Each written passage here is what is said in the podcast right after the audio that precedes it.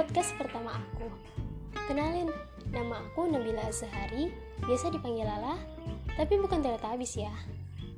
Aku adalah seorang mahasiswa baru di Institut Teknologi Sumatera, yang lagi ditunggu-tunggu tugas P P L K selanjutnya.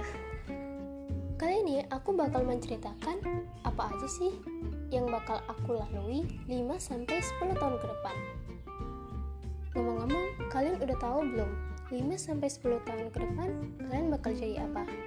Ayo, udah tahu belum? Untuk satu tahun ke depan, aku bakal fokus di T P B, yaitu tahap persiapan bersama.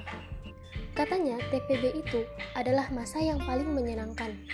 Ya walaupun harus tetap pertahanin nilai biar nggak ngulang matkul sih. Di empat tahun ke depan, aku bakal menjadi mahasiswi yang mengumpulkan segala pengalaman dan pengetahuan aku. Serta aku sih pengennya lulus tepat waktu ya.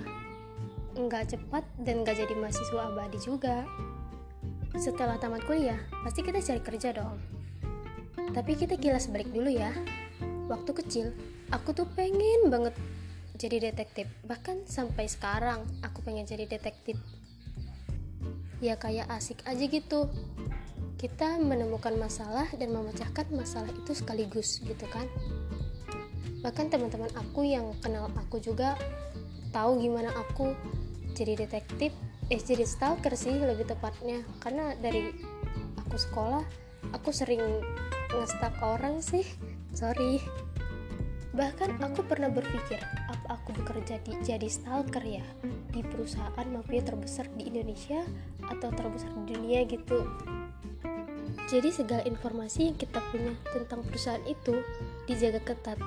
Udah kayak kertas U N aja ya, dokumen ini dirahasiakan.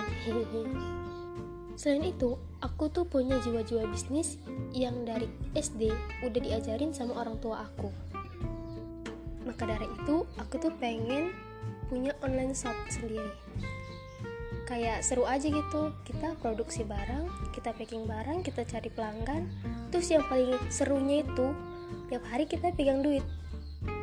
Siapa sih yang gak mau pegang duit? Ya kan? Hehehe.